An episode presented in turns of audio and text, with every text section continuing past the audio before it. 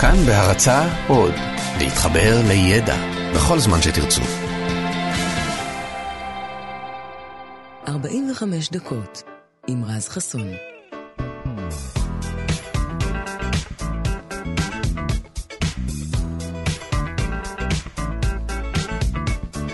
בוקר טוב לכם, כאן תרבות 104.9, 105.3 FM וגם באפליקציית כאן אודי. לא משנה מאיפה אתם מאזינים לנו עכשיו, אנחנו עם 45 דקות. אז יש לנו המון מוזיקה מעולה בשבילכם וגם כל מיני דברים מעניינים שאספנו.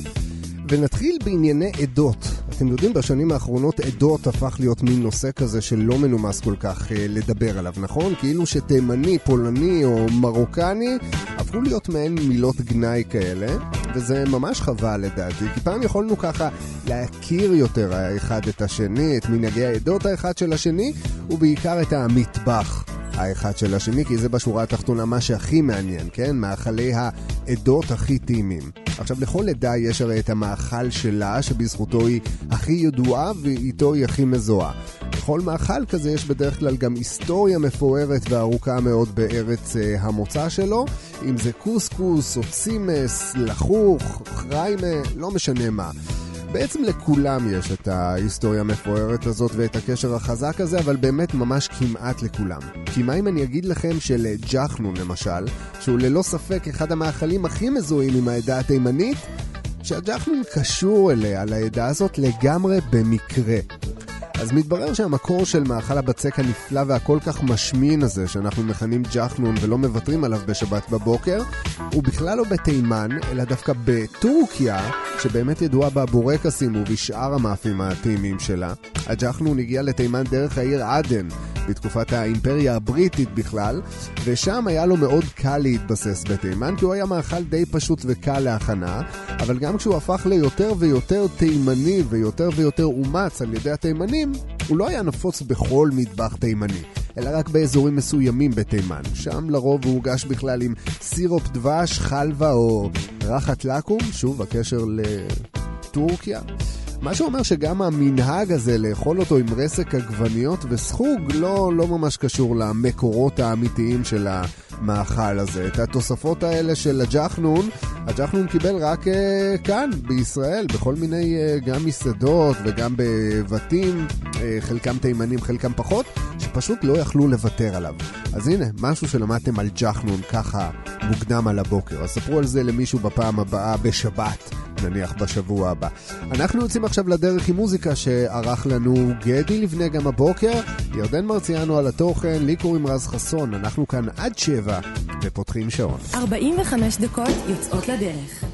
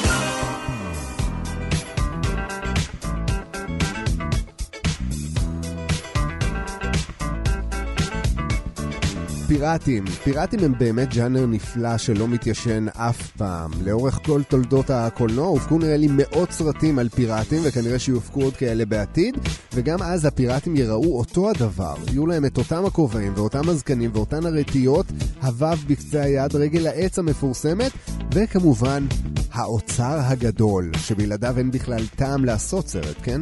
בכל סרט פיראטים לא משנה בכלל מה קורה בעלילה עצמה, במרכז הסיפור תמיד יעמוד אוצר גדול שקבור איפשהו. אף אחד כמובן לא יודע איפה הוא קבור, אבל בשביל זה בדיוק יש את מפת האוצר, שעליה רוב הסרט כולם נלחמים. אז עכשיו בשונה מכל מיני דמויות היסטוריות אחרות, פיראט היא לא דמות בדיונית, כן? פיראטים באמת היו קיימים לאורך ההיסטוריה, והם קיימים עד היום אפילו בחלק מהאוקיינוסים, אבל האמת היא שמאז ראשית ימי הפיראטים, אי שם במאה ה-17 ועד היום, מעולם, אבל מעולם לא היה אוצר ולא הייתה גם מפת אוצר. כי תחשבו על זה רגע, איזה אינטרס יש לשודד ים לקחת את כל השלל שלו ולקבור אותו באיזה בור? מה, מה יוצא לו מזה? למה לקבור את השלל כשהוא יכול פשוט להחזיק בו בספינה ולהשתמש בו במסגרת סחר חליפין? וזה בדיוק מה שהם עשו, כן? לא באוצר אמנם, בכל מיני ביזות, כל מיני שלל שהם תפסו בפשיטות שלהם בלב ים. והסיפור הזה של מפת האוצר אה, הוא רק אחד מהמיתוסים סביב אה, סיפורי הפיראטים. אם חשבנו שפיראט נניח הופך לקפטן אחרי שהוא תופס את הפיקוד בכוח, אז זה גם לא נכון. פיראטים היו יותר דמוקרטיים ממה שנדמה לנו. את המפקד שלהם הם תמיד בחרו בהצבעה מסודרת בין כל חברי הכנופיה כדי שהוא יהיה מקובל על כולם. הם גם לא דיברו במבטא משונה, הם לא התלבשו בצורה מוזרה, לא היה לאף פיראט תוכי מדבר על הכתף ועל הדגל שלהם לא התנוסס דגל שחור עם גולגולת. פיראטים הם בסך הכל שודדים רגילים שבמקרה עובדים בים. במקרה.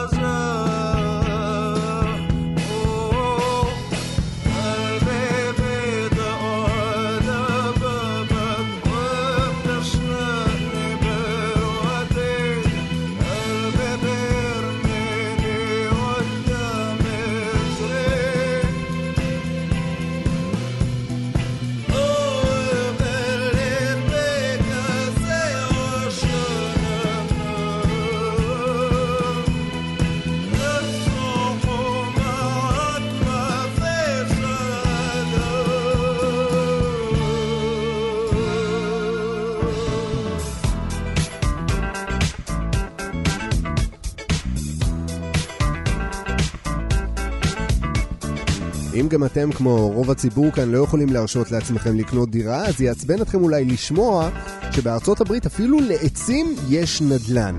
מה ששמעתם, לעצים יש נדל"ן. טוב, לפחות לעץ אחד, אולי אפילו שמעתם עליו, הוא נקרא ג'קסונס טרי, העץ של ג'קסון, שהוא אולי העץ הכי מפורסם במדינת ג'ורג'יה ובארצות הברית כולה. אה, לא מדובר בעץ מזן מיוחד אגב, בסך הכל עץ אלון פשוט לגמרי. מה שהופך אותו למיוחד היא העובדה שהוא מחזיק בבעלות חוקית על הקרקע שעליה הוא עומד ברדיוס של שניים וחצי מטרים. עכשיו, יש לא מעט אגדות סביב הסיפור הזה. אחת מהן היא שהצייר האמריקני ויליאם הנרי ג'קסון, שחי בג'ורג'יה במאה ה-19, חיבב את העץ הזה מאוד כילד. הוא בעצמו גדל בשכונה הזו, בעיר שנקראת אתנס, וכשהוא גדל והפך לבעלים של כמה מהקרקעות באזור, אז הוא זכר לעץ חסד אה, ילדות. כמו סיפור העץ הנדיב, רק הפוך.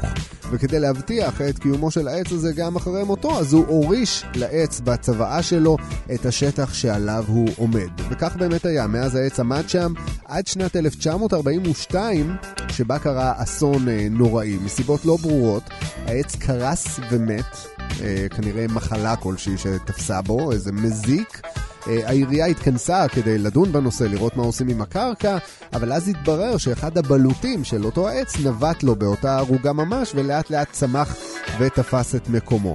אז מעבר לסיפור המרגש הזה, של ההמשכיות של כל הסיפור הזה, העץ הזה גם הפך להיות העץ הראשון בהיסטוריה שבאמת ירש קרקע מאבא שלו. והוא עדיין עומד שם עד היום, בחצר הבית של אה, משפחת ג'קסון, שגם הוא עומד שם אה, עד היום באותה השכונה.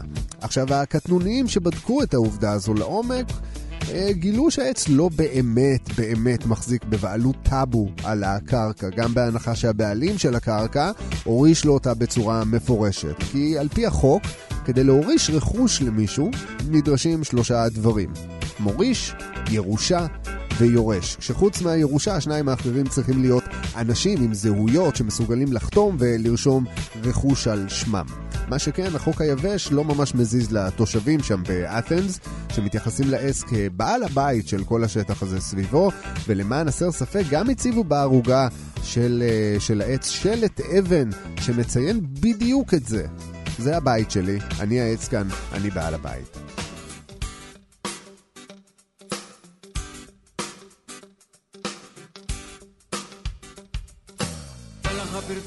שאין לה גנב, אין לך גדר שאין לה שועל, אין לך קיר שאין לו זונה, ואין לך בוס קיצר אפס, שאין לו את היכוב משתה כוח שלו.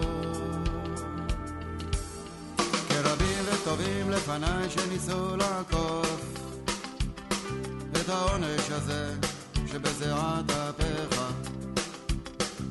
עשיתי צחוק מעצמי, חפשתי לקוף לא רציתי להתאמץ מדי לעיניך ביקשתי לחיות את חיי כבדרך אגב. תוך כדי התנועה בשטף הזרם. לקלוט ולפלוט אם אפשר בלי לתפוס את הגב. להירדם בפרדס, להתעורר בכרם. לא הצליח לי, נו, מה כאן יש לחדש? עדיין אני באותו המקום מדשדש. אמנם יש מזגן ומזרוג ומבעיר בקבינה, אך הראש לא מפסיק לחפש לו את הקומבינה. אין לך גדר שאין לה פרצה, אין לך שועל שאין לו קי, אין לך זונה שאין לה גנב. אין לך גוואלד גץ רוחן, שאין לו את הפרחלם שלו. אוי, אז החלטתי לפטר את הכוריאוגרף, שהמציא לי תנועה שבכלל לא אהבתי. נדלקתי על ביתו של הגיאוגרף, חתיכת אדמה רועדת שאכזבתי, ויצאתי לא לחפש לי את הפרצה. שדרכה אכנס לבוסטן הפורח. תוך כדי ריצה, קפיצה, הצצה. שמעתי קול מאחוריי, את הגנב בורח. לא הצליח לי, נו, מה כאן יש לנחש? עדיין אני באותו המקום מתרחש. אמנם יש מזגן ומזרון גום אוויר בקבינה אך הראש לא מפסיק לחטט לו את הקומבינה היי! אין לך דיבור שאין לו ציפור אין לך סיפור שאין לו זנב אין לך זמזום שאין לו זמר ואין לך קיבלתי חלושס שאין לו את הגיי שלופן שלו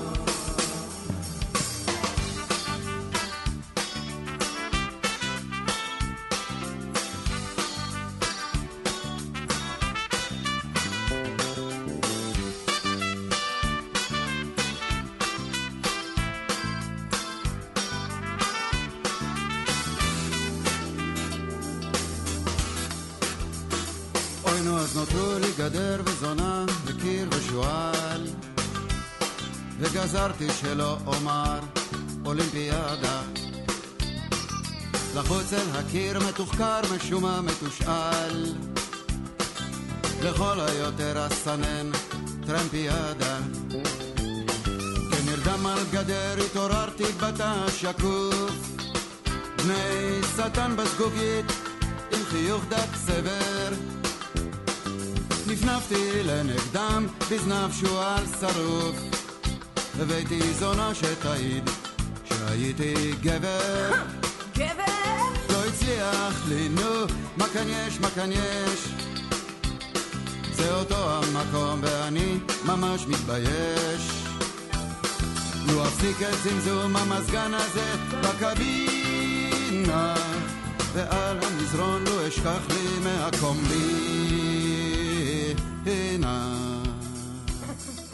לך זנב שאין לו משל, אין לך זמר שאין לו זמזום, אם נשאר משתין בטח אין לו אש, ואין לך ריבוינה של עולם, שאין לו את הרחמונס שלו.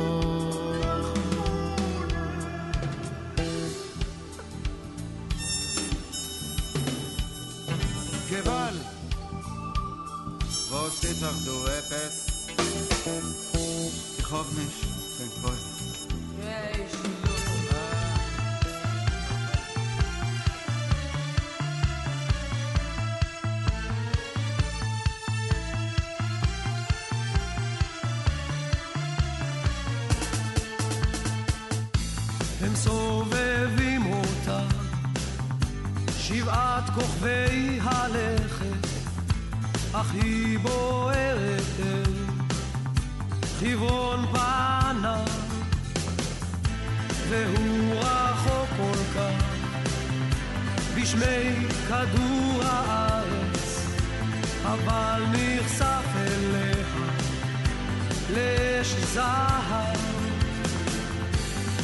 and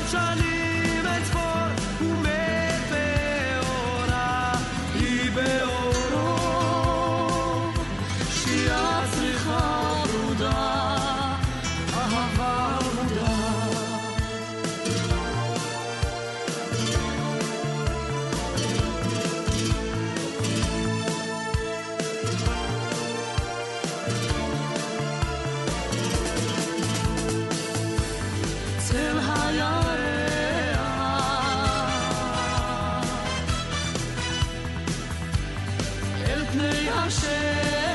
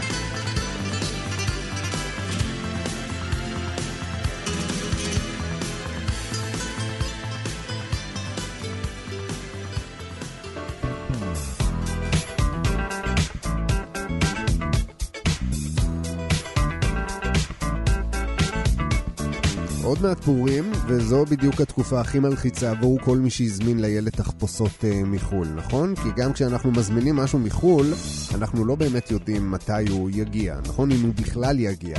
בהקשר הזה של הזמנת תחפושות זה הימור, זה עניין די טריקי הסיפור הזה, אין באמת דבר יותר מעצבן ועצוב מתחפושת שמגיעה בדואר יום אחרי החג, וילד שבוכה כי אין לו תחפושת כי היא לא הגיעה. אז לצד כל התחפושות הטרנדיות שמתחלפות משנה לשנה, יש גם את התחפושות הנצחיות. אלה שתמיד יהיו ותמיד יהיו כאן. אה, ואחת מהן היא תחפושת פרנקנסטיין, אותו מת חי אה, ירוק ומפחיד שמלווה חגי תחפושות כבר עשרות שנים בכל העולם. אבל מי שקרא פעם את הספר פרנקנסטיין כבר יודע שכבר מאות שנים יש טעות איומה שפשוט כבר מאוחר מדי לתקן כנראה. אז למקרה שמעולם לא קראתם את הספר, פרנקנסטיין הוא בעצם ספר מדע בדיוני שחיברה הסופרת מרי שלי בשנת 1818. גיבור הספר הוא, איך לא, מדען מטורף שמצליח לבנות מחלקים של גופות סוג של מפלצת אדם גדולה. למרות שהמפלצת לא עשתה שום דבר רע לאף אחד, אנשי הקהילה מתחילים לרדוף אותה רק בגלל שהיא חריגה למראה. עד כאן תקציר העלילה של הספר פרנקנסטיין, שקרוי בכלל על שמו של המדען. מה ששמעתם, למדען שבמרכז העלילה קוראים ויקטור פרנקנסטיין, ולמפלצת שהוא יצר קוראים זהו, שאין לה כל כך שם. לא, לא משנה כמה פעמים תקראו את הספר, תחפשו, שם המפלצת לא מופיע בו אפילו פעם אחת. אבל לאורך השנים, כשהספר הפך ליצירה הידועה שהוא היום, יותר ויותר אנשים זכרו את המפלצת ופחות את המדען שיצר אותה. ככה שמתישהו לאורך ההיסטוריה הזו, לא בדיוק מתי זה קרה, המפלצת בספר פרנקנסטיין הפכה להיות פרנקנסטיין עצמו. היא הפכה להיות הדמות שהכי מזוהה עם הספר, ובעצם ירשה את מקומו של פרנקנסטיין האמיתי. דוגמה קלאסית לגולם שקם על יוצרו. אגב, בשום מקום, בשום מקום בספר המפלצת אה, לא מתוארת גם כירוקה. בשום מקום לא כתוב שיש לה שתי בליטות כאלה בצוואר, או מצח כל כך גבוה. הכל הכל זה תוספות קולנועיות מאוחרות יותר. אבל היי, למה לתת לעובדות בספר לקלקל לנו עלילה כל כך כל כך ארוכה?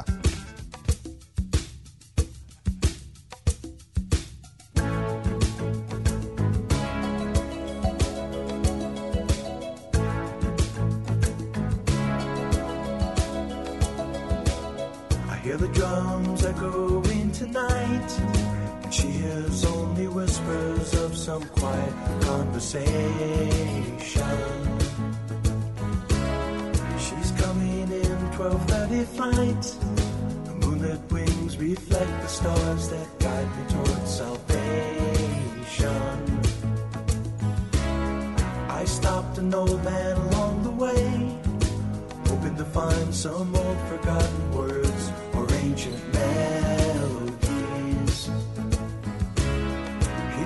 to me as if to say, Hurry, boy, it's waiting there for you.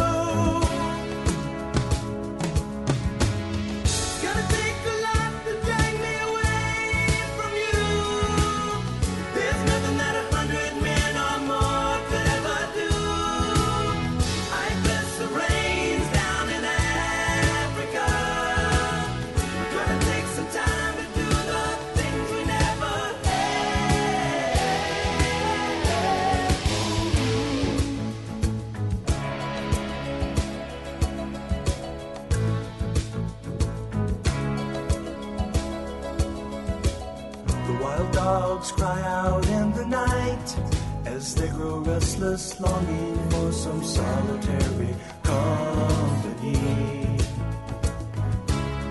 I know that I must do what's right, sure as Kilimanjaro rises like Olympus above the Serengeti.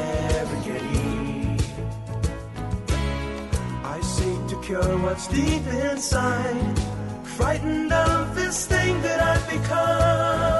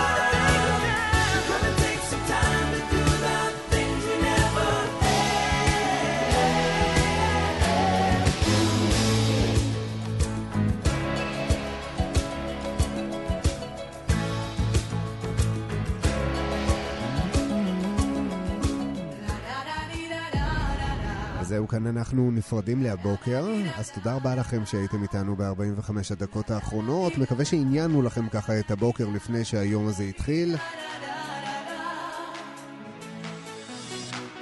נאמר גם תודה לגדי לבנה על המוזיקה וגם לירדן מרציאנו. אנחנו נשתמע כאן מחר, דודו ארז יהיה כאן עם שלושה שיורדים ממש עוד מעט. לי קוראים רז חסון, האזנה טובה, ביי.